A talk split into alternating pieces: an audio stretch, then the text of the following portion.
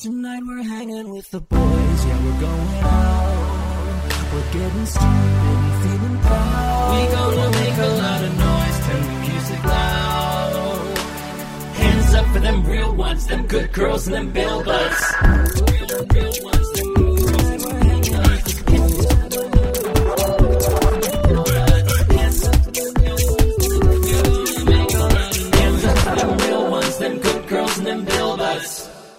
everyone, and welcome back to the Bill Buds Podcast. I, of course, am your host, JPC, but I'm not your only host. I am but one of two hosts.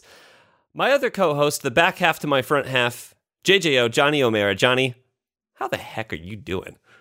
two hosts, both alike in dignity. It's great to be here. Two hosts diverged in a yellow wood, and I. Is that diverged in a yellow wood? Man, I don't remember anything I learned in school. And I, I fucked the host less traveled. I fucked a hostess in its packaging. Uh, that is that is one hundred percent true. But this is not a show about um, sexual exploits, conquests. This is not a show about making love to baked goods. Although, idea for a Bill Buds AU. I don't know what the bill is in that. This is a No. show. this is a show where Johnny and I just like kind of tell each other about our weeks. Johnny, how's your week? Anything new? it was great. And you know, speaking of baked goods, I do have some. I'm we're go, we're going to a, a cookout tomorrow, and uh, I'm making some Hawaiian rolls to put some burgers on. I'm very excited. So, Ooh, you're making some Hawaii. Now, Johnny, I love Hawaiian rolls. Okay, oh yeah, they taste sweet, sweet, sweet, sweet breads. What is the secret? What's what goes into a Hawaiian roll? Can you give me the little recipe breakdown, yeah. Do you do you have a guess for what what the secret is? Johnny? I'm gonna say butter. Well, there is there is butter in it, but that's not really Okay, so I got the secret. secret. Uh, uh, is it sugar? I mean, is it just you put sugar in it? I mean, there is there is sugar in it, but the the thing the thing that was surprising to me the first time I made them, pineapple juice. Well, I guess that makes fucking sense. Yeah, right. Okay, I was gonna be like Um, spam. Oh, that'd be, dude. If you got little cubes of spam in there, that'd probably be fucking good. I bet you could make some. I bet there's. I mean, obviously, Hawaiian rolls and spam. It's you know what could go better.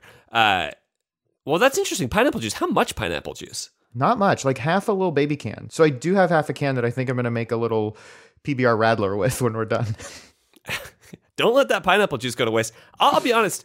A, a splash of pineapple juice, especially in like a seltzer, I love a little pineapple. I love a little pineapple flavor. Pineapple's one of my favorite fruits.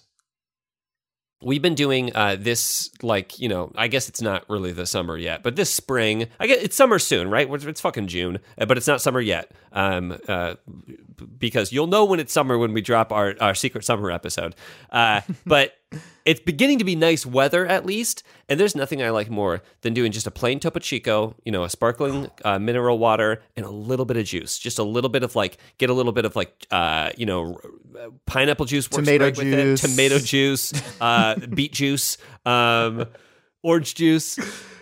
But no, yeah, you, you take take like a raspberry, cherry, strawberry, some type of like juice like that, and just put a little bit into a seltzer. Mwah, mwah. That's you know I've honestly never tried that, and I just got some Topo Chico, and I'm gonna. Uh, we just found some at the store now. I've only ever had the original Topo Chico, but now apparently, apparently this is something that's just been around forever. They just didn't have it in Chicago. They have the like Topo Chico with lime and Topo Chico with pomegranate, uh, and they're pretty good. But I, I like to make my own. I again, I, I I like to make my own splash flavor combination. I I I don't know if you know this about me. You probably do, but I don't drink soda. Hmm And getting flavored sparkling water feels like a slippery slope to me. Oh, interesting. So I don't drink the flavored sparkling water, even though I know it's completely different. But that's how I like keep that divide in my in my head. Hey, whatever works for you. Um, yeah. Now, me Also- personally, I'm a little Topo Frico, and I'll Oh. get freaky with any Topo Chico flavors. Yo, look, I'm yo soy to, topo frico tambien. um, Yo quiero Taco Bell. I I uh I I was in the store the other day and I could only find the Topo Chico with lime, and I Oh. was furious. Well, I mean, I get it uh, for your moral principles, um, but it's it's new. Everybody wants it. It's it's the hot item in Chicago. And I think limes are immoral. Now, w- what I love uh, is Polar Brand. But now, Polar Brand, I I mean, if you're Johnny, if you're a man of just you know the straight carbonated water, it doesn't really matter what brand you go. I mean, Polar probably tastes like LaCroix, right? Does it all taste kind of the P- same? Polar and LaCroix are similar. I I prefer if I'm going, you know, the plain. I do prefer a mineral water to just the plain sparkling water. For sure. Yeah, I think that, that there is a difference there. But Polar, I think, makes some great flavored waters. Uh, they are the only ones that do, that I have found, that do like a black cherry. Oh my God, I, I fucking love the black cherry Polar. They Here's also do an orange vanilla. Very, very good. Oh wow. Yeah. The creamsicle. It, it, Here- yeah. I don't know if this is in my head or not, but it feels like Topo Chico stays bubbly longer than other sparkling waters. Oh my god. do you God. Find that to be the case? You know what? I kind of do because I'm a slow sipper on a Topo Chico, which is a problem because I get it. It's when I have it, it's like ice cold, and by the time I'm done with it, I'm like, I wish that this was cold again. Uh, so, but yes, you're right. It does really stay bubbly for a long time. I'm not sure if that is in my mind or maybe you're just like kind of Mandela affecting it into mine, but Maybe. it could be. I don't know. I hey, I love that theory. I went to a bar once, and on the menu there was a drink. It was like a fancy bar. It wasn't. It Sure, wasn't my sure. usual fare. Um, and they had a drink on the menu that was just called Topo Chico and absinthe. And then Huh. the description of the drink was Topo Chico and absinthe, and I was like, well, Not even a cocktail. I've got to try this.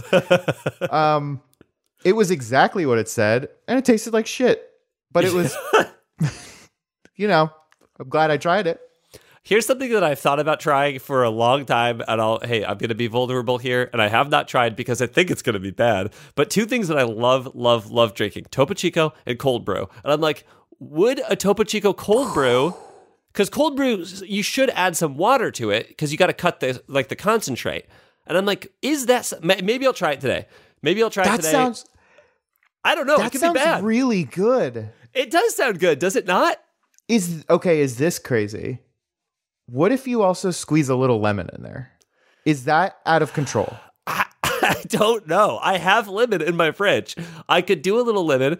I I mean like also, can you can I cut it with oat milk? Can I put like an oat milk in there? Does that will that work? Sparkling milk of any kind is challenging.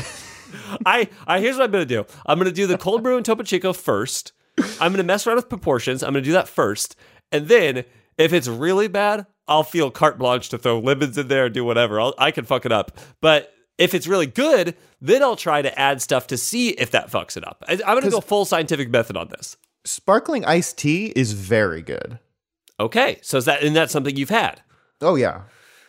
Well, it's uh, w- w- fans of the show. Uh, let us know if you think that uh, sparkling cold brew is a good idea. It's probably it probably is, Johnny. This probably exists in some packaged I'm product sure that it you does. can buy I at mean- Starbucks. Like nitro cold brew exists, which is Exactly. not not sparkling, but car, you Yeah, know, not uh, not it's kind carbonated, of- but bubbly. Bubbly, yeah. It's it's it's it's similar in scope. Well, either way, I'm going to be brave and I'm going to try it. But speaking of um uh Johnny, you mentioned going to a bar. Speaking of people that cannot go to bars uh, for another few years, we are covering a brand new artist to hit the scene. This is this is a uh, their their 2021 was their debut album. We're covering Olivia Rodrigo's "Sour" on the episode today. This is maybe the most zeitgeisty episode we've done, except for so. the future episode when we do eventually do the Smashing Pumpkins album Zeitgeist. Yes, except for that future one that we've done. I, Johnny, this this album is very, very much what people were talking about on Twitter for at least three days, and only those that this for that three days. I mean, it's out there. This is this is is this maybe our first Gen Z artist that we've covered on the show? I think so. It could be. The yeah, I mean, how old is Post Malone? Well, he's post Malone, and Malone was what? Mm, so Malone, yeah. yeah. Two- It was Malone was like ninety six, so he must be after ninety six. Post Malone is 25. That I think twenty five is Gen Z, right? That must be post Malone. Must be. No. It's millennial. Gen Z is between 97 and like 2015. Oh wow. Okay. And yeah. So, I'm so he's a, a, a young millennial. baby millennial. Now everybody who's like on the cusp is kind of you know you you, you never really know. Like there are some I know some older millennials where, where I'm like you're Gen Z uh, or Gen Gen X. You're definitely Gen X. Yeah. But whatever. Either way, this is uh you know Gen Z artist. I believe she is 18 at time of record. Yeah, And this album's everywhere. People are talking about this fucking album. it's it's blowing up. It's blowing up. Did you know? I had no idea. She's a she's a Disney kid. I, I did know. I did know that she was a Disney kid. Now, I had never heard of Olivia Rodrigo before this album literally came out, and Mariah was like, Have you heard the new Olivia Rodrigo? And I said, Who is that? And why would I know who that is? And then she was like, You didn't hear driver's license? And I said, No, I did not hear driver's license. I don't know where I, I- heard that. I heard driver's license, and that was my only intro. Can I can I tell you the thing that floored me Please. the most doing research for this episode? So she was on a Disney show called Bizaardvark. Okay. Did you look this up at all? I, did I look up the show Bizaardvark? No. Besides the name, I saw the name and I said, Next. Well, one of her co-stars was Jake Paul. Oh, okay. Jake Paul was. I had no idea Jake Paul was a Disney kid. Uh, Me neither. I just thought he was a fucking YouTube goon. Well, that's. Isn't that Logan Paul? I thought the they were both YouTube goons. They may. There. I mean, why wouldn't you be? Yeah. I don't. I don't. But Logan must be the older one then, right?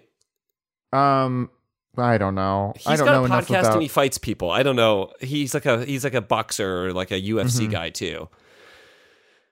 well, you know, who knows? Uh, but that's that's wild because what I was going to say, Johnny, is I think that I'm here to fully endorse the Disney kid to pop star pipeline because I think it fucking works. I think it's a proven recipe for success, and I think it works. I'll tell you what. I don't. I can't really think of a Disney star turned pop star that I don't. Maybe I don't love them all, but I at least enjoy them. Yeah, You know. Um, and the other thing I'll say about that pipeline is. I understand SNL is a complicated beast. sure. Those people Caveat. are always the absolute best fucking hosts. They just Oh. like know how to do it. I, Johnny, I will say that uh, I didn't even know Olivia Rodrigo was on SNL because I don't watch SNL until I saw um, her videos. I was on her YouTube channel and I saw her do her SNL songs, and I was like, oh, I should listen to how she sounds live. And I did listen to her two SNL songs as well. Yeah. Yeah. She should she should have hosted. Whoever hosted then should have been her. I, I gotta be honest, Johnny. The host was barely in the videos that I watched of her. The host was there to introduce her, of course, but other than that, they didn't show up at all. And she was the star of those, um, you know, songs that she was singing. no, no, the host. I I mean, bare minimum, you could show up in a funny Rasta hat and say, you know, a, a line that uh, will get you, You know- canceled. You know what? Years ago, years ago, Queens Uh-huh. of the Stone Age was the musical guest on SNL. And um Will Ferrell was the host. Oh wow! And the Queens of the Stone Age song Little Sister had just come out, and that song prominently features like a cowbell. So Will Ferrell came out as the Blue Oyster Cult dude and played the cowbell with them. that's well, that's fucking phenomenal. But That's Will the only time, literally the only time you can do that. Um, okay, but Johnny, we got to talk about we got to talk about sour now. You know, full disclosure, we are two uh, men, uh, cis white men in our thirties, We're men of a certain age. men of a certain age, and we're listening to what is essentially a high schooler's very emotional breakup album. But I gotta say, very excited to talk about this album with you. I'm also very excited to talk about it. Oh, how old is Khalid? Oh God, yeah, no, he's he's young, young. He's got to be Gen Z. Okay, so we totally fucked up. Khalid's definitely Gen Z. He's 23. He's 23. So Yeah, yeah, yeah, yeah. So that it, it got to be, got to be. that the, the the like high schooliness reminded me. This is they're they're very much um Yeah, very much. Except, you know, as far as I'm concerned, celebrities don't actually go to high school, right? You get cast on That- shows and then you have just like someone teach you on set. That is an interesting thing that I'm looking forward to talking about later in this album. But yeah. I mean, if you've been on Bizaardvark since you were eight or whatever, was Yeah, that's true.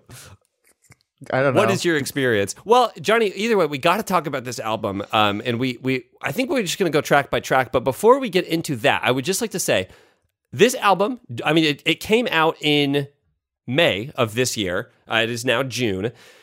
It came out in May. It's not currently on the Billboard Top 200, and I It don't think be. it's because it hasn't charted. I just think it's because it's at time of recording, it's too soon. Now, what it did chart was it charted very high on the Billboard Hot 100, which is just songs. Uh, the three singles all charted or all debuted in the top 10, and two of them debuted at number one. So people were very into this song, and I think that it also set some like Spotify streaming records um, for for the day that it, the songs the day that they that they dropped with like people streaming them. Uh, I driver's license was the first one, and it was again very popular. I completely missed it because I'm not on TikTok. Uh, a gr- a great thing that I love about this album. First of all, 11 tr- uh, 11 tracks. Eleven tracks. Every track is like two and a half to three and a half minutes, except driver's license, which is 402. But mm-hmm. everything else is like in and out. And that I appreciate.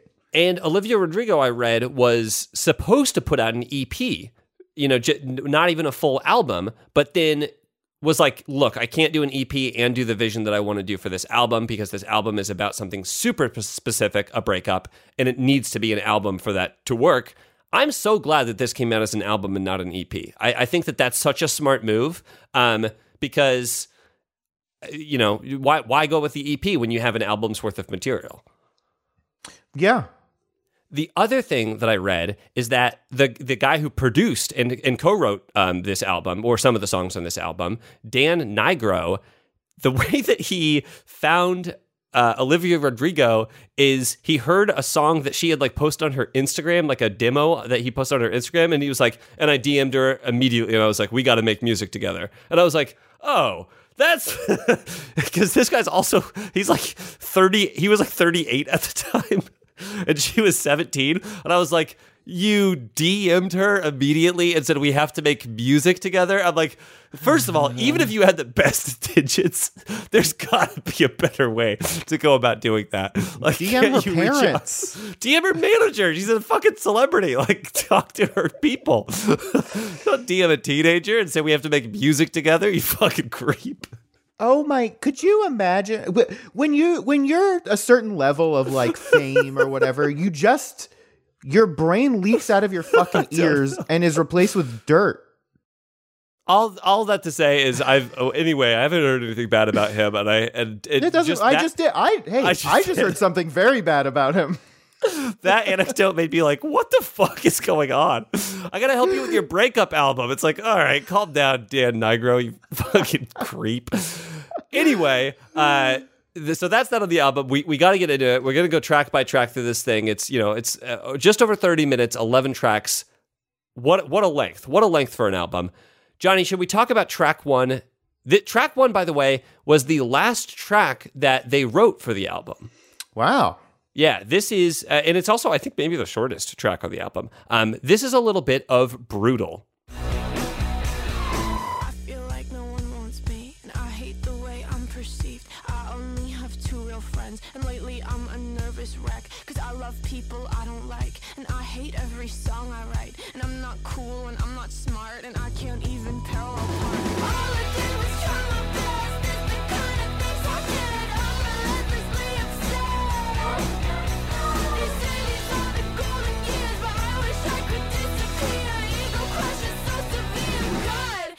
Brutal out here.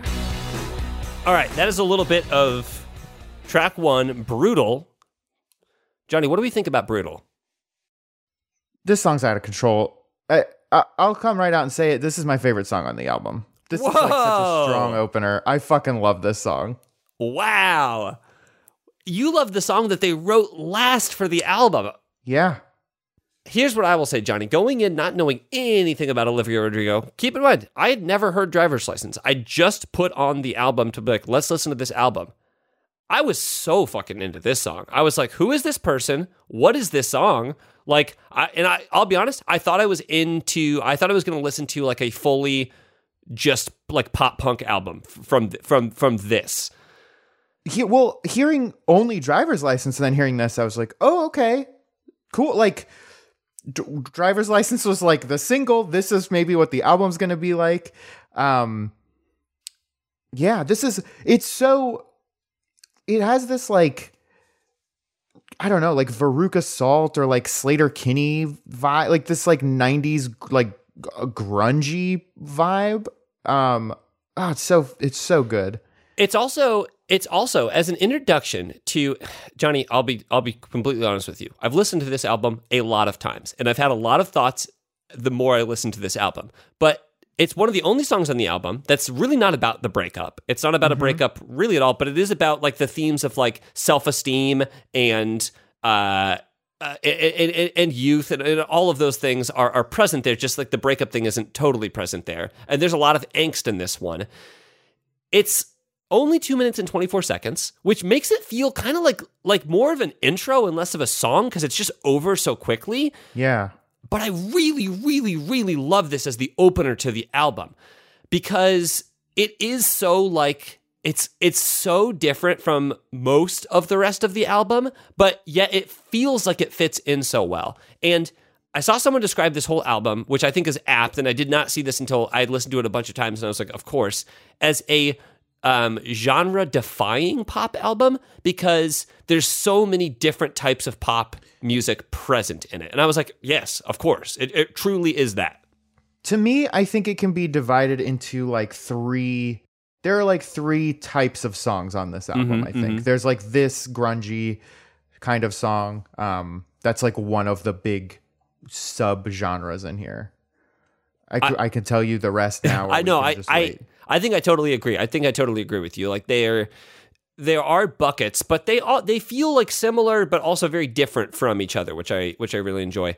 Johnny, I think that this one's a banger, and I think that if you have only ever heard Driver's License before, and I think if you listen to Brutal, it'll give you a completely different take on like who Olivia Rodrigo is and what this album is. I think it's a really really strong introduction. I'm I'm glad that they included it as track one. Yeah, yeah. I also that the outro, which we didn't hear, where the like everything kind of slows down and there's that guitar riff, the, the just like the descending slow. Yeah, I love that. That's very fun. I also just love that, like when she says, "God, it's brutal out here." The the like effect on her voice is so Mm-hmm. like. It feels so.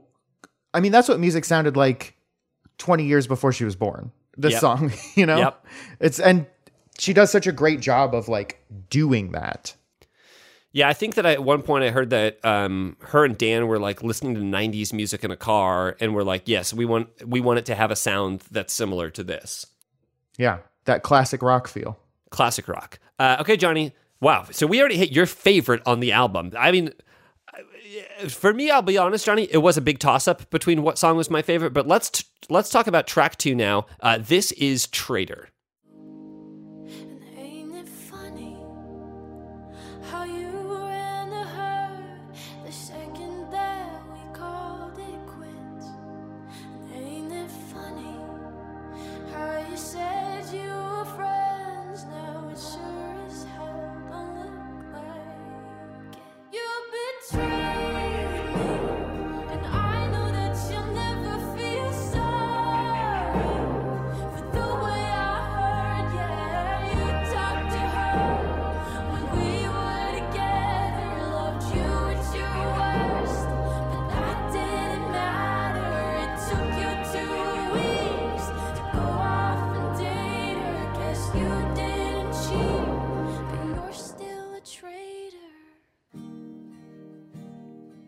So that is a little bit of Traitor, track two. Okay, I'll come out and say it, Johnny. This is my favorite on the album. Damn. Okay. This is Well, let's wrap it up. Thank you so much for listening. Uh, we'll tip our hats and uh, see you around. tip our hats and see you around. I- and that and that wraps it up for the Bill Buds. This, I, Johnny, this song, what this this was uh, obviously I listened to the album straight through. When I hit this song, I was like, oh, it's over for me. This I fucking I I, I will fucking love this album.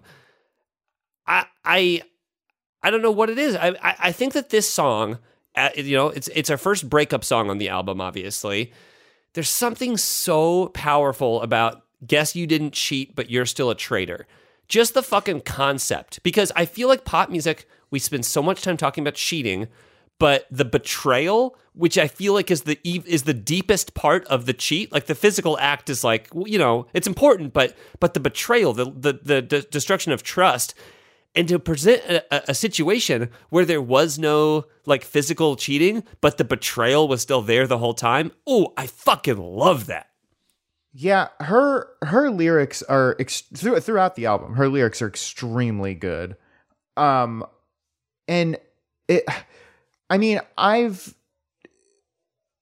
I've seen this, you mm-hmm. know? I've seen this happen to people where it's like you see you see a breakup and then like 2 weeks later it's like, "Oh, they were Oh, I I I see what happened here." Yeah, and, and and there's the other thing that's like there's a rebound, which is just like oh you broke up and like you slept with someone or whatever, and then there's like oh you broke up and you have a girlfriend or you have a you know it's like you've got a partner two weeks later like you're together.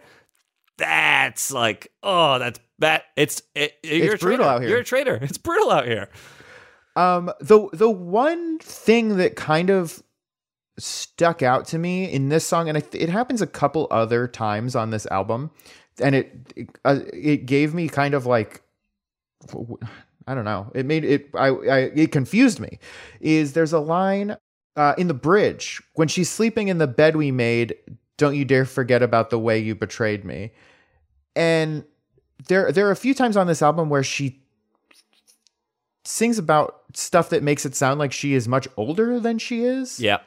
Because when I was a teenager, I wasn't I, like the, sleeping in the bed we made makes it sound like you live together or you like have a home together, not like not the bed where like two two teens were like having sex. You know what I mean? It just it felt like Yeah, I mean, it felt very different than what she was singing about. there i feel like there are things that she like says that are like evocative and she actually she addresses that a little later on the album too which we can cover evocative of maybe an experience that's not in, entirely personal to her but Mm-hmm. That the- was a Dan line. yeah, that was a, it could have hey, could have been a Dan line, thirty nine year old guy. So keep that in mind. Uh, but but but I do think that the, that it on average or on the whole, her lyrics are so personal, which I think is Yeah. what makes them so fucking powerful. Um, but yeah, I, I I agree with you that like when I think of making my bed as a teen, I don't think of like making my bed with another person. I think of like oh yeah, tucking in my sheets and shit like when I have to make my bed. Uh, Yeah. But yeah, but I'm you know that's my experience, and I'm uh, a different millennial, and I was not a celebrity at 18, and I was not crushing fucking uh, celebrity ass at 18, which is I'm assuming this is all about that guy from the other Disney show. By the way, here's the thing. I know a lot of people got really invested in like who's it about and all of this backstory. I'm not going to talk about that at all because I'm a 30 year old man. I don't really give a shit what this teenager's doing. I heard it was about Dave Coulier. that would be more age appropriate for Dan, by the way. If Dan and Dave Um, Coulier could get together. I- one thing, speaking of Dave Coulier, a lot of these songs do have like a a reverse "you ought to know" vibe. Oh, yeah. It's like it's like from the other perspective, uh huh. which is very. It, that's like I feel like that's something. There are plenty of breakup songs, but that's like a different kind of breakup song, I think, and you don't hear that quite as much. It's true. You you truly don't. Um, and another thing I love about this song is I love that harmonic choral opening. I love how vocals forward this whole song is. Everything else, the acoustic guitars, the ahs, it's all very subdued. It's like it really plays up the emotion of the song and like kind of the rawness of it. Like every breakup song on this album feels like it just happened 15 minutes ago, and I I think that's so fucking cool. Yeah, she posts a picture of herself crying on Instagram. Dan DMs her, says, Are you okay? Do you need to record some music? and they get in the studio. Uh, okay, Johnny. So yeah, so that is Traitor. Let's talk about um, driver's license. This is track three. This was the first single, And the longest track on the album by far. which is wild. Um, okay, but first single. This is driver's license.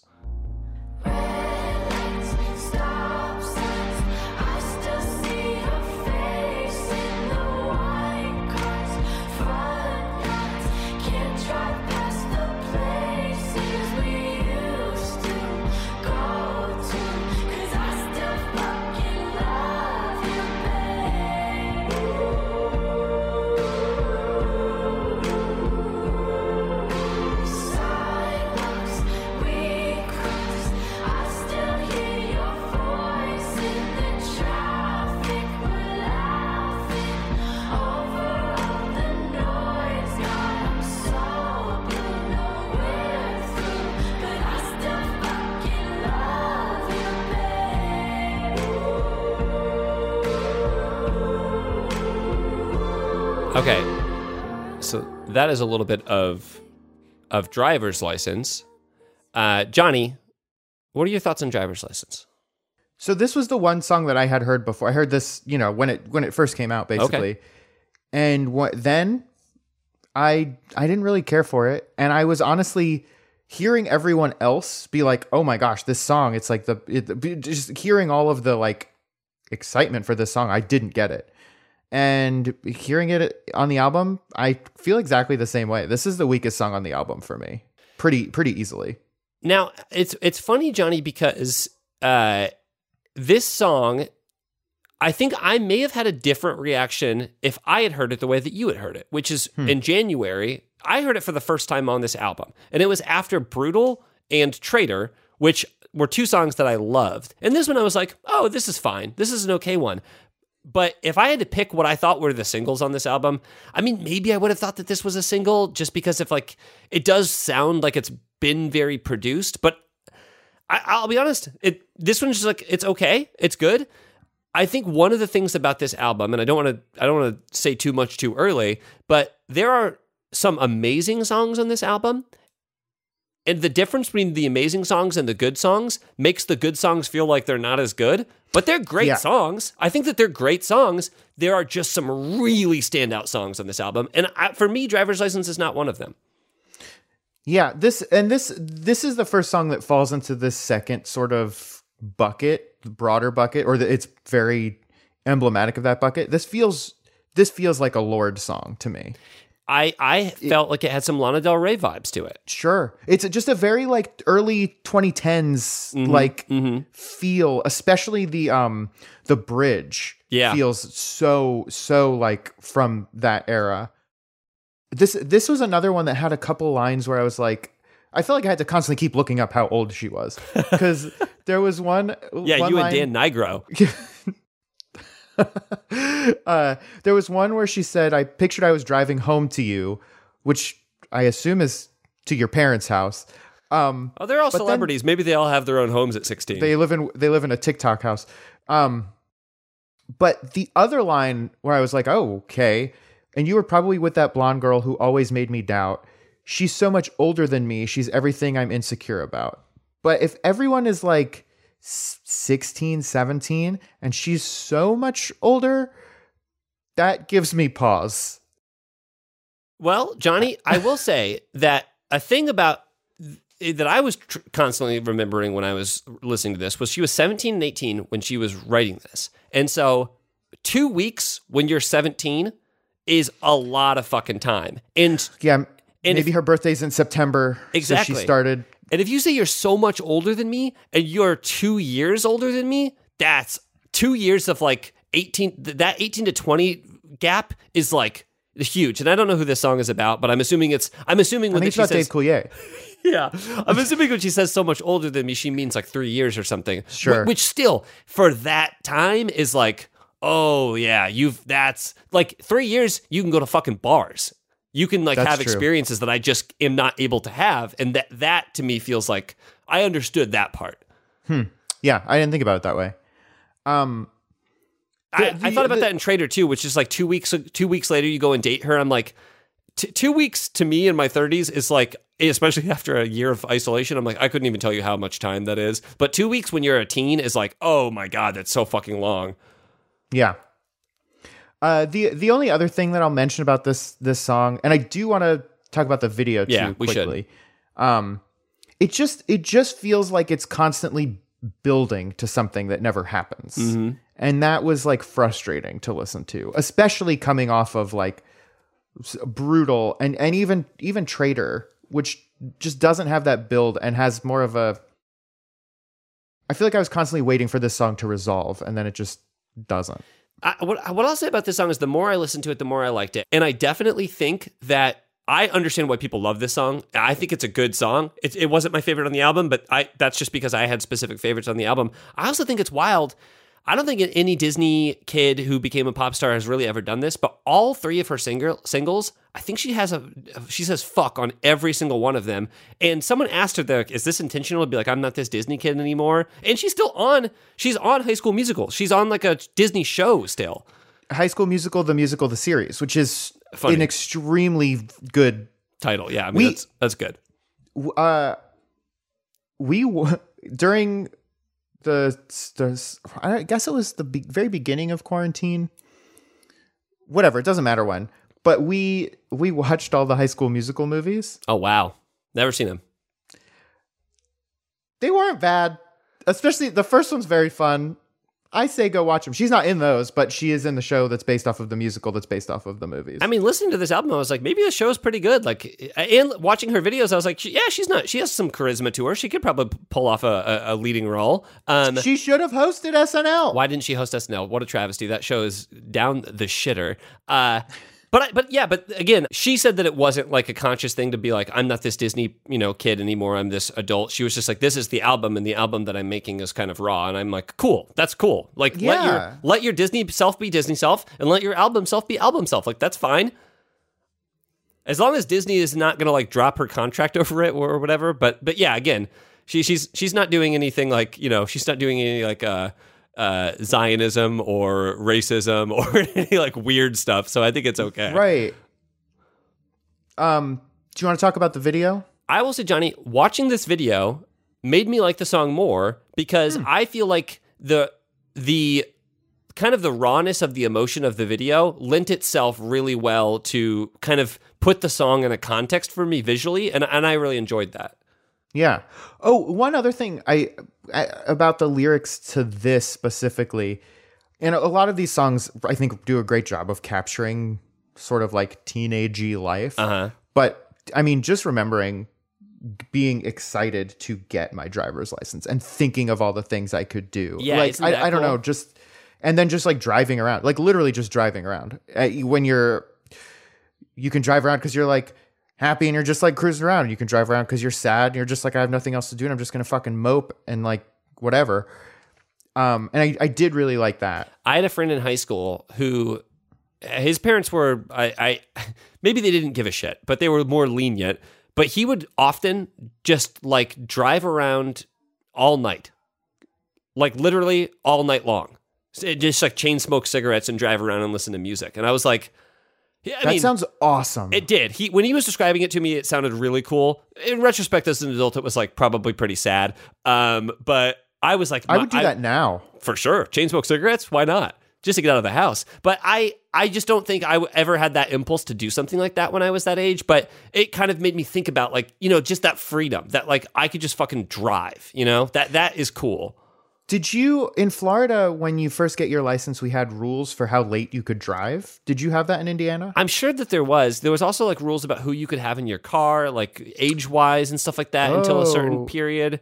Because we didn't you have that. when you first have your permit or something, you can't you can't have fellow kids in the car with you, like teens and stuff. You can only drive with adults. We something like that. I but I again I don't really remember. Right. But I can remember like turning 17 and getting to drive like an extra hour later. And the the coolest thing for me cuz you could drive whatever, it was like you could only drive until 10 p.m. or 11 p.m. or whatever. Unless you were getting off of a work Oh or yeah, school function. yeah. Um, and I worked at a movie theater, so I was constantly getting off of work at like 2 a.m. or whatever. And that always felt so cool, being like, that felt like such freedom. Yeah. To to be able to drive that late when I was like 16 and just like, oh, it's like 2 a.m. and I'm just like cr- cruising on the highway. Honestly, probably the safest time for a 16 year old to be out Yeah. there because there's no one else there. Um, did you have any other thoughts on the video? I, you know, it's it's pretty standard fare. She's just like driving around. She's being very sad. She's on the floor of her bedroom writing you know One things down. Wh- One thing about the video that drove me absolutely fucking bonkers. The song starts out with the sound of keys jingling and a car starting. Uh huh. And the video starts out with footage of a car already driving, but you hear the sounds of keys jingling and a car starting. And that, I hated that. I hated that. Just take the sounds out. Why not? Or start the car at the beginning of the video. Or just do yeah, show show the keys jingling of the thing. Yeah, just like let that all blend together.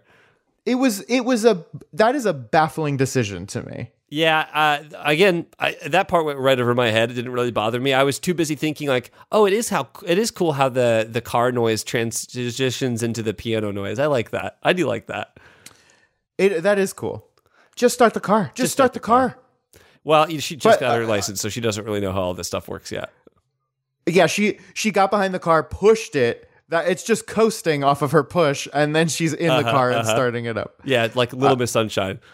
Um, yeah, but otherwise, it's it's a it's a fine video. It's nothing nothing to write home about, but it's nothing bad. Speaking of nothing to write home about, let's talk about track four. One step forward, three steps back. Cause it's always one step forward and three steps back. I'm the love of your life until I make you mad. It's always one step forward Do you love me, want me, hate me? Boy, I don't understand. No, I don't understand. Maybe in some masochistic way, I kind of find it all. All right, that's a little bit of uh, one step forward, three steps back. Johnny, what do we think of one step bo- forward, three steps back? No, no, I didn't care for this one. It's it's like fine. It just felt like she was kind of singing a poem more than like a song. Um, it's fine. It's just not my just not my deal. So, in my mind, Johnny, this one is the weakest song on the album. Um, That's fair. Wh- which again, I don't even think that the song is bad. It's just like I I love it. It's on theme. You know, it's about the breakup. It, it's it's covering some kind of emotionally raw stuff. It's just it's just not my favorite. That's yeah. That's totally fair. It's um, it's whatever. I I really like. I actually really like the like the the songwriting in the song. I like verse two, and maybe in some masochistic way, I kind of find it all exciting. Like, which lover will I get today? Will you walk me to the door or send me home crying? I I think that that line, it, it, you're right. It kind of does feel like a poem, but it does feel like I don't know. It's it's super telling. It's very charged. Like you're saying, like you're not being treated well, but you also kind of like that you don't know what you're gonna get. You know, like there's like the mystery. The mystery is kind of intriguing. It's just. Yeah, I, I that that part I thought really really spoke to me in like a oh this is like this is it feels like good songwriting in that part. Yeah. This this felt like um another kind of early 2010s sound Mm-hmm. and it, it felt like something that would have played when I worked in Starbucks back in like 2010, 2011. This felt like Yeah, like that era Starbucks music. I can definitely hear that. It's also I was I was hoping it would be one step forward, three steps back does remind me of the Paula Abdul MC Scat Cat song. Sure.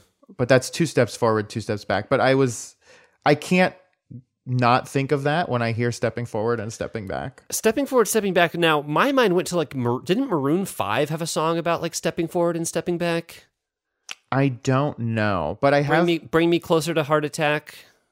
No, I don't know. I've, I have been wanting to do a Maroon Five album for a while though, so maybe we, sh- maybe we, find absol- out. We absolutely should. I, I'll be kind of embarrassed uh, at where I place a Maroon Five album, uh, depending on which Wow. album it is. Yeah, I'll be embarrassed about that, but it will. it- Okay. the, the location does not change. Uh, Johnny, yeah, let's let's just move to number five. Let's talk about Deja Vu.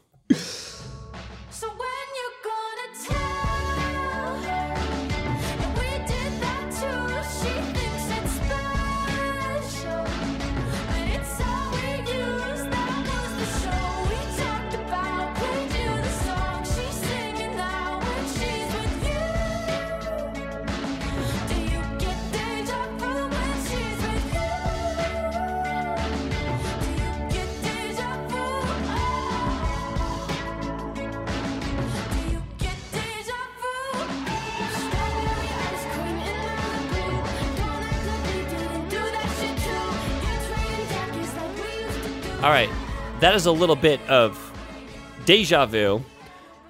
Johnny, this was the second single. Uh, it debuted at number eight. So, you know, Driver's License debuted at number one. Uh, second single debuted at number eight.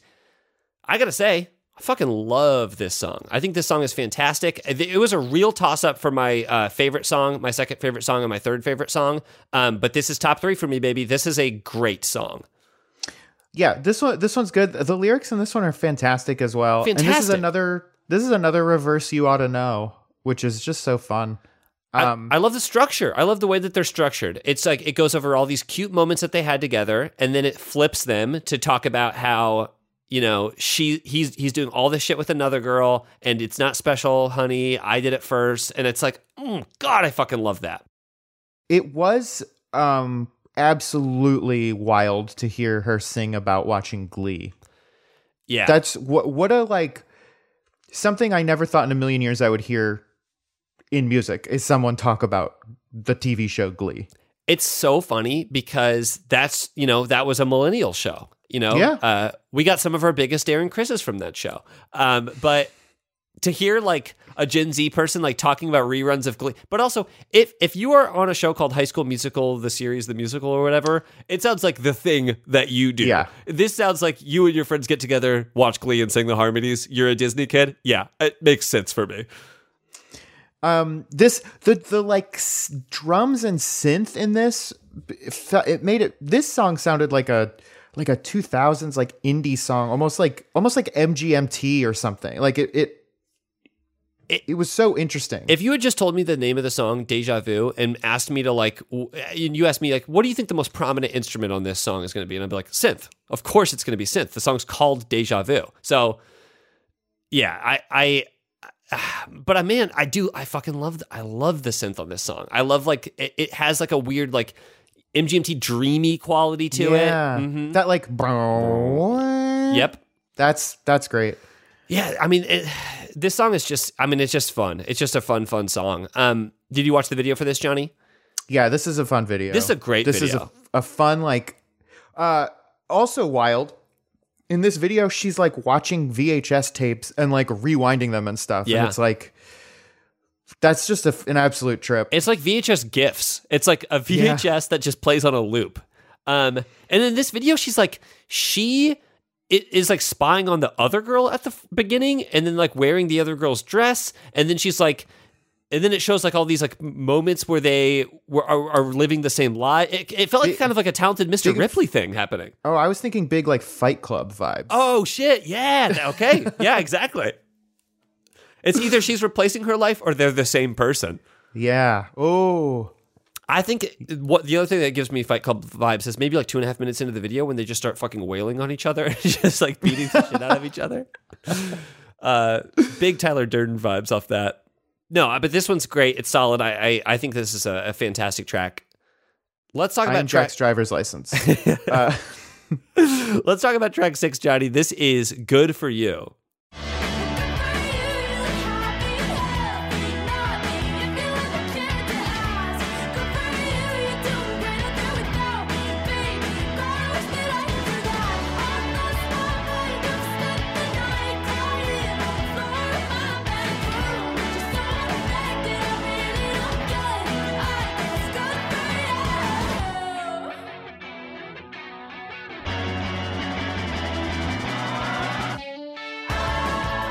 Fucking love that. Here, here's something I'll say about Good for You.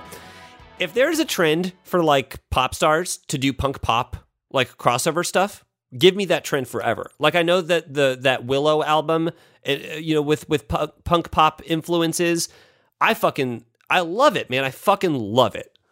yeah, this this song absolutely fucking rips. This this song made me want to like dance. dude yeah now i will say this because we and johnny we've talked about it in the uh, the Patreon exclusive discord but this song the first time i heard it i was like oh shit this is like hayley williams misery business vibes to it I this is I wrote the same thing. Absolute misery business vibes. I think it was completely influenced by that, and someone made a mashup of these two songs that Johnny we listened to.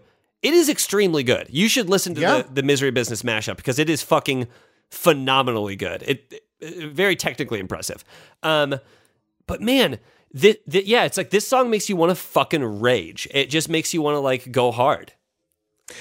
Uh, yeah, and it's this one has a fun transition between like the verses still have that like Lorde kind of feel, Mm-hmm. and then the chorus is fully fully misery business. And then that little like post chorus thing that we listen to here is just like, oh yeah, it's it's you're deep in these pop punk vibes. Did you watch the video? I did. This was this was a you know fun video. She's got a weird little phone thing that reminded me of the phone from It Follows. Uh huh. They they said that Um, this was like an homage to like those like um uh, horror film, like a Carrie type thing films. She, I, to me, she she went like Dark Betty. Yeah, exactly. I don't know if you watch Riverdale. Dark Betty. Uh, well, I don't, but I know I get the reference. I did watch one episode of Riverdale for Hayward and Riddle, so I I I pretty versed in it at this point. Please tell me you called that episode "Hey River Riverdale." Missed opportunity. Uh, Damn it! The, the the thing that I was confused about, Johnny. Speaking of being confused at the very beginning of her videos, who are those men filming her? I I don't even remember that. Let me. Please go. uh, please go watch the first five seconds of this video. They de- they never come back. It's two men, two like grown like adults filming her. I'm gonna. Okay, I'm watching right now. Okay, Johnny's live reaction to watching the video right now. For the watching it for the second for time. the second time. It starts with two grown men from her, like from their, you know, the the shot is behind their heads, facing her. She's in a room. She's doing something. She's auditioning, and they're filming her, and she grabs the camera from their hands. Oh no! I th- I think she. This is an interrogation or or or something because it, when it zooms in on her, the window has like kind of chicken wire on it, Got as it. if she's in some sort of penitentiary or institution. So this is this is her being imprisoned from later in the video when she burns down her own It's- bedroom or something. I I assumed it was she burned down his bedroom. Got it. Got it. Got it.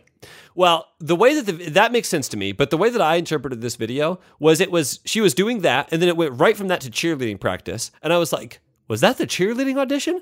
Do you is that how cheerleaders audition? Two grown men in a room film you, and you're like, you can be a cheerleader now. I was like, I don't like that. It's well, one of the dudes is Dan Nigro. and- Yeah, he is old enough to be gray hair and everything. Um, okay, cool. Well, th- that aside, yeah, the video is very fun. She's she's she's she finds some fucking long ass black gloves. She I like she's a how that's the- cheerleader. The only change to her outfit when Uh-huh. she goes Dark Betty is long gloves. The other thing that I'll say, Johnny, is that now uh, you said this in, when we did the Dua Lipa episode, and now it's all I can think about whenever I see anything in a video, which is the choreography they give her in this. Perfect for her. I, I'm assuming that she's a really, uh, uh, at least a passable dancer because she's in a show called like High School Musical, the musical, the show. But she's just like swaying, she's throwing her hips out, and she's kind of stretching, and that's it for dancing. literally all you have to do you just you just have to you just have to choreograph for the dancer it's the easiest thing in the world Exactly, and it, it it's it. What she's doing in this video is more movement and less dancing. it's but it looks Fine. it looks good and looks makes great. sense Yeah, I, I was I was very happy that they that that was the, the direction that they went with this. i still will wake up in a cold sweat thinking of Dua Lipa dancing sometimes All right, Johnny, let's talk about track seven. This is enough for you.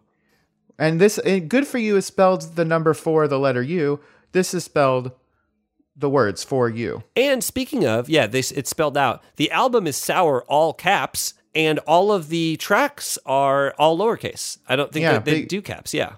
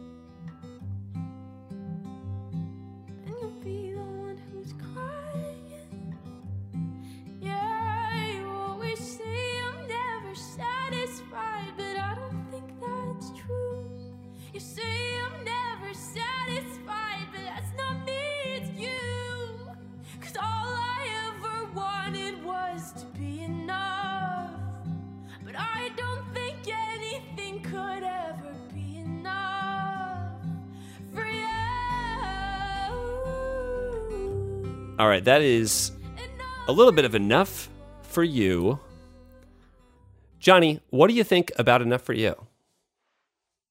Um, this this one was was fine. It's uh, the thing that's tough for me is I really fucking loved like good for you. It's it's hard to come down from the high of good for you into this like Mm-hmm. what what could be maybe a Damien Rice song. Um, it's it's a tough transition, and I felt that kind of whiplash a lot through the album. Um, it's I don't think it's a bad song. It's just tough after "Good for You." I think the lyrics are, again, phenomenal. don't, don't tell me that you're sorry, boy. Feel sorry for yourself, because someday I'll be everything to somebody else. That's good. That's incredible. So So truly incredible. This is one that she wrote herself. She wrote it. She was. She said that she was scrolling through breakup TikTok, which is like, okay, that's a thing I didn't know about. She was scrolling through breakup TikTok, and she found a TikTok that she was like really helped her with her breakup, and then she kind of Wow. wrote this song just on her bedroom floor from you know that experience, I, which I love. I love this one so much more than I love One Step Forward, Three Steps Back. I, I even think I like it right after Good for You because it feels like an immediate come down. It's like the the the way that this album is sequenced feels like the way that like you're processing, you know, this mm. like grief maybe is even sequenced where it's like one day I'm fucking so mad at you and the other day I'm like is it me? Like it was I you, you know I, I just I love how the way that it flits around between those things makes it feel like you're fucking processing these emotions in a different way. Totally. Yeah. Or like you're with your friends and you're like, fuck that guy. Like, Yep. we should go, we should go burn down his house. And then you're home alone and you're like, oh my God, like what is yeah, going like on? Like, I need breakup TikTok to help me. Now, again, I, I, I say that this suffers from the same thing that uh, One Step Forward, Three Steps Back suffers from, in that it's not my favorite song on the album. Right? I think it's still good. I I think it's really a good song. It's just like, you know, it's it. it I feel I feel as if my situation is obviously very different, but anyone experiencing a breakup when this album came out is like, I would be on another fucking world. Like to hear all of these songs and contextualize them with my own breakup, that would be insane to experience. it would be, it, it would be bad. Yeah, oh, I would yeah. have a bad time. I have a friend that I saw yesterday who told me that their upstairs neighbor had been listening to driver's license on repeat for like an hour. And they were Oh, like, and they were like, no. I'm pretty sure they just broke up with their significant other as well. So yeah, Well, especially, I mean, oh my God. If, if now I were to go through a breakup, Yeah. I, I don't even know. I don't even know what I would do. I would, it would be, I would play this and then I would listen, I would li- alternate this album and pet sounds and then just like, that's it. All right, Johnny, let's let's talk about um, track eight. This is happier.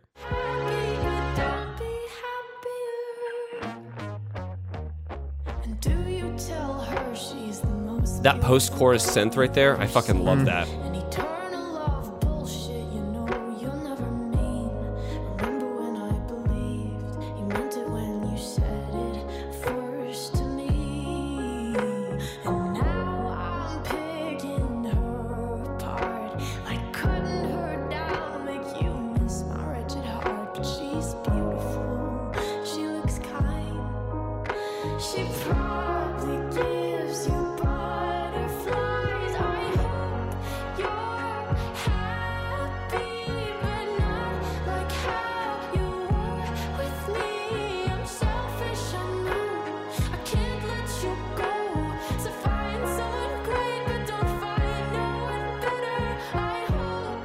Okay, that's a little bit of uh, of happier.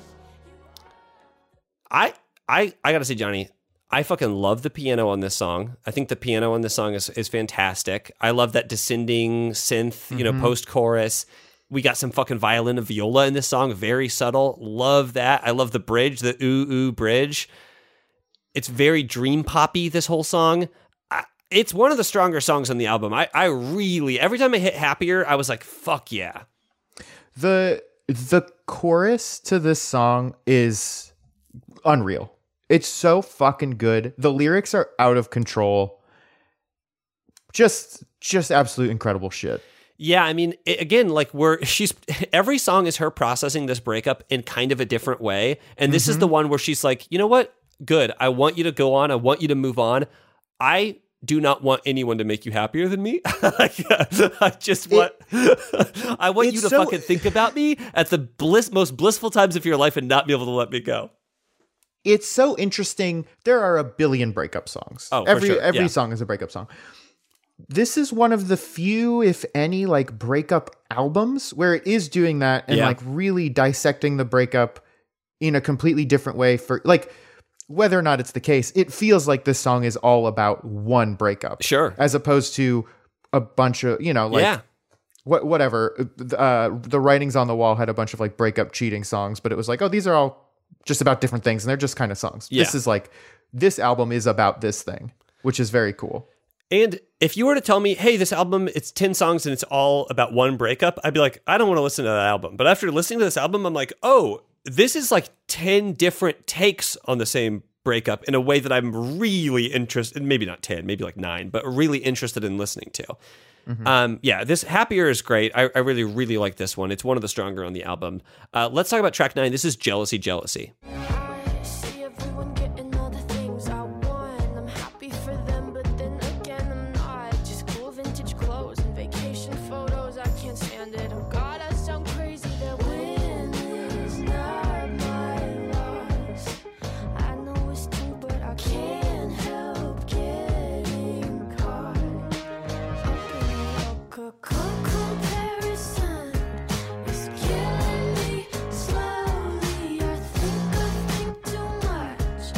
Almost has like a time vibe or something Yeah, you know? maybe Just that like, of uh, the like guitar. Yeah, like that guitar, maybe.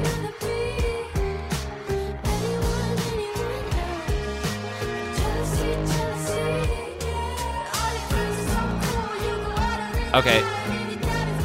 The, the we're hitting the bridge here, which is fucking great. The piano just going for a fucking walk in the bridge is I love. Uh, but Johnny, that's a little bit of jealousy, jealousy. Yeah, the screaming guitars, the bass line on this one is out of control. Good, it fucking slaps, slaps, slaps.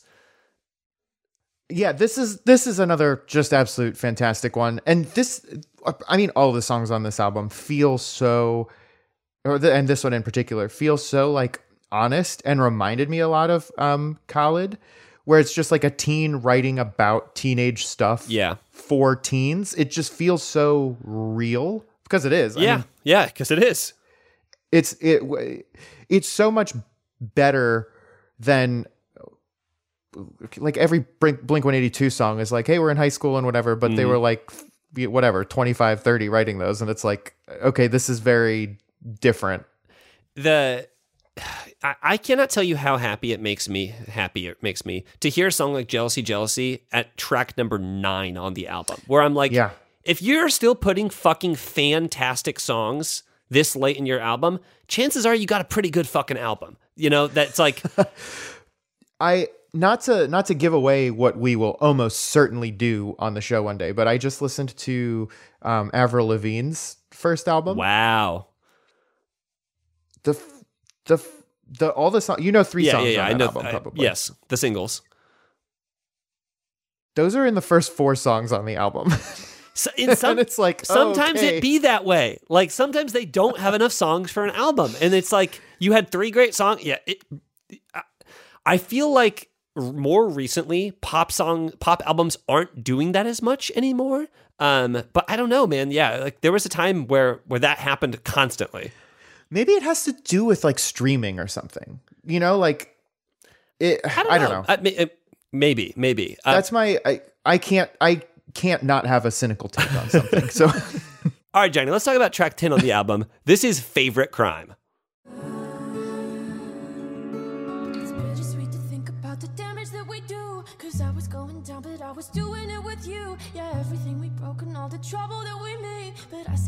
Hate you with a smile on my face. Oh, look what we became. All the things I did. Just so I could call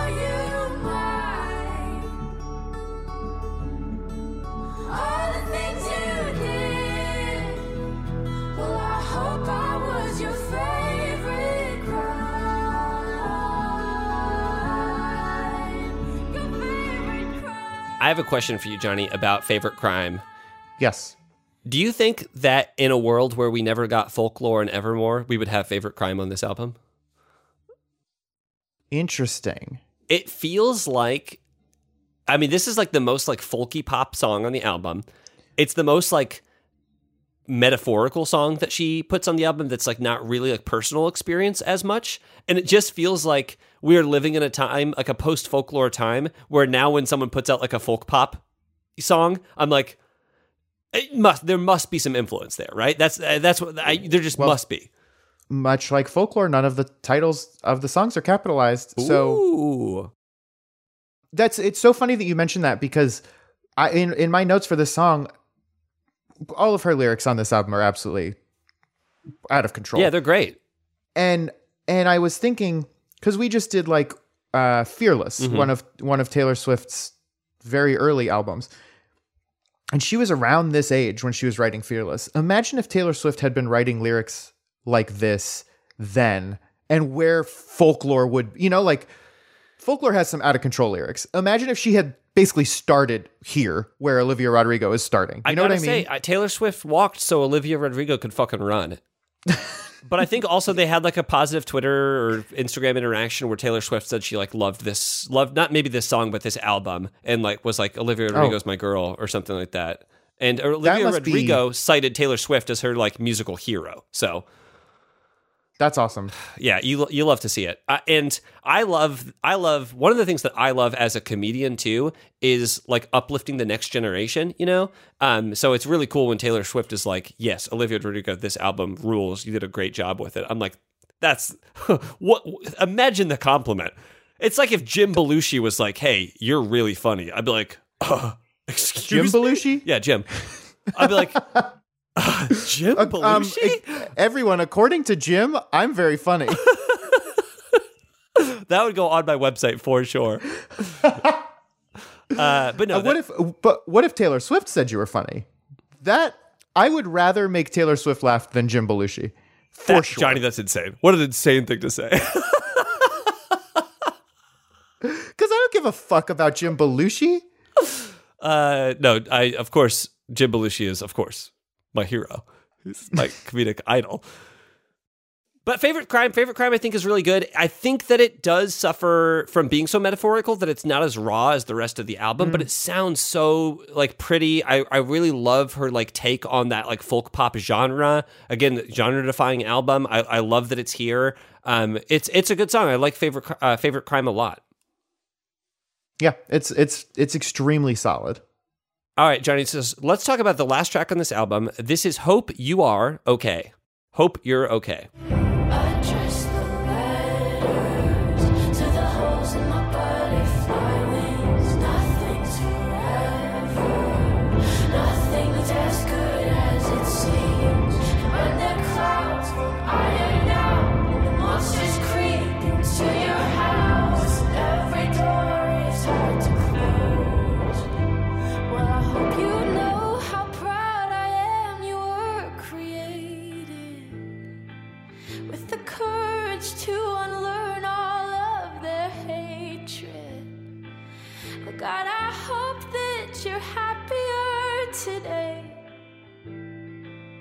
Cause I love you.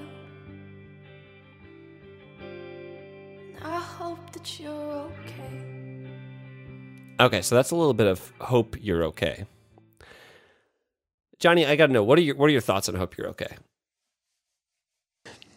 I I feel like I do this a lot when there's one of these sort of very um serious sort of songs. It's fine. It's fine. I feel bad for thinking it's just fine, but it's also strange on this thematically I don't feel like this is in line with the rest of the album Yeah.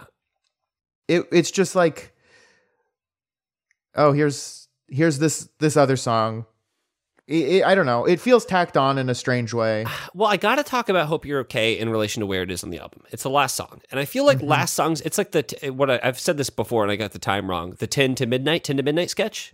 10 to 1? yeah 10 to Eh, 1 t- t- whatever. depending But on what time zone you're in depending on your time zone. It's the it's the last like it's it's the slot in the album where you can put the thing that kind of makes the least amount of sense for the album. And I and I think that a lot of artists do it and a lot of people put maybe even something like yeah, uh, more more thematically a, a break or more personal or something like that in this very last slot, or maybe even just a kind of like an outro-y song, right? Like a song that just closes the album well. yeah And from those that perspective, I get it. So I'm contextualizing it in that.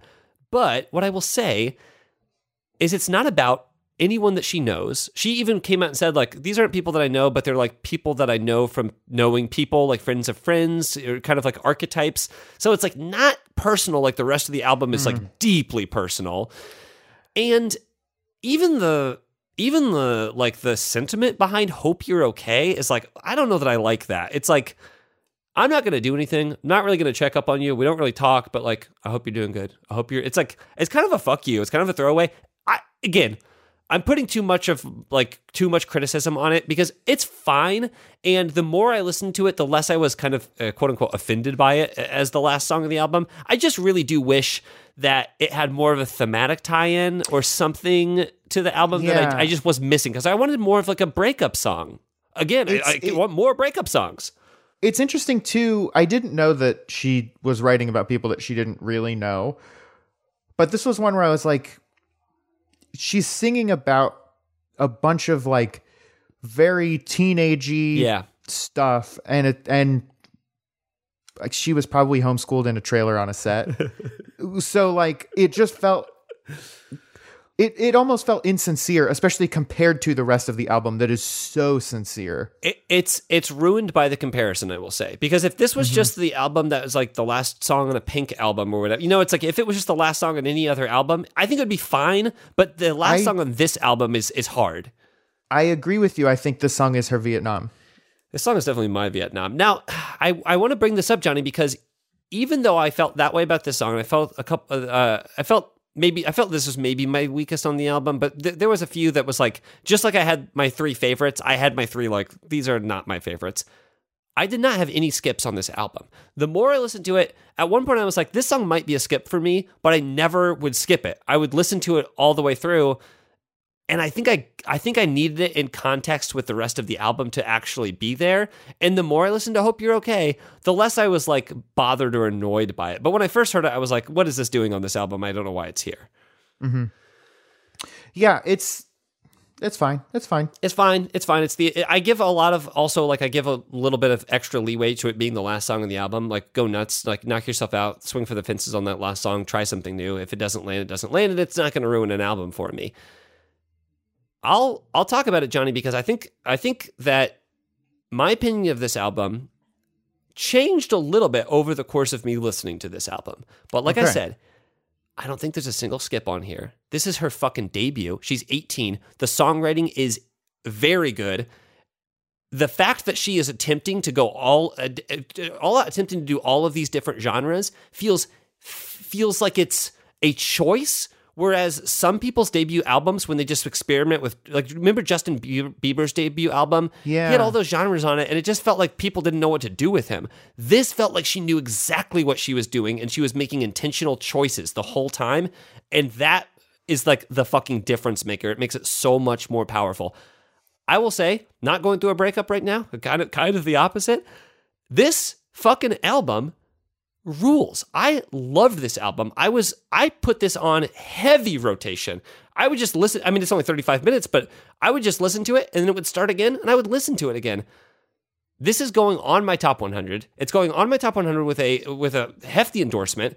I can't wait to listen to more Olivia Rodrigo. I hope we do this show for many more years and we get to listen to more. I have no interest in listening to the uh, EP from the guy who this is supposed to be about. I hope that guy's career fucking crashes and burns. I hope Olivia Rodrigo torches your ass, bro. I hope nobody listens to your fucking EP. I am putting this at number 59 on my list. Wow. We okay. I am not always going to be in the mood to listen to a breakup album, but if you were to tell me to ask me, especially right now uh, when it's so fresh, what's your go-to breakup album? I would be like, my man, hand me Olivia Rodrigo and let's go to work. Johnny, what do you think? Where's this going on your Billboard Top 100, or is it going in the fucking trash? So here's what here's what I'll say. Please say it. I heard I heard driver's license ages ago. I didn't care for it. This song, I also listened to this album on very heavy rotation. Heavier than most albums that we do, I think. I'll say the same. It's it definitely heavier than most that we do on the show. One of the things that you saw as a strength in this album to me was a weakness. It this album feels to me obviously very thematically Sure. linked, obviously. But the difference in genres made this feel more like a, a best of album or like a compilation of this is this is what I imagine the Chris Gaines album to be like, where Okay. it's a bunch of different genres sort of Sure. mixed into one. Um, and that was really tough for me, especially because I fucking loved Brutal and uh, Good for You and like Jealousy, Jealousy. I want to hear that album. The, the the album that those three tracks are from is the album that I want to hear. Sure. Yeah. And even though all of the rest of the songs on this album are like good to very good, it just I just kept wanting more of of even even if we had stayed in the like driver's license lane, it the moving around between genres was tough for me. Okay. Um and because of that I I'm I can't I can't put it on my top 100. I Johnny, I totally understand because I think that that can it can be jarring for different people too, right? What what I found is like I loved the emotional journey that the album took me on through the different genres, but I can totally understand being like I was left with the same impression where it's like brutal and good for you. I, give me 10 more of those songs, but I wanted Yeah. 10 more of every one of her best songs. Yeah, that's and, and that's the thing is and and I think that you could also there's a difference between like cuz those also have different tones. And like you're saying it's like exploring this breakup and all of the different like sort of ways that you go at a breakup and there are all these different like tones.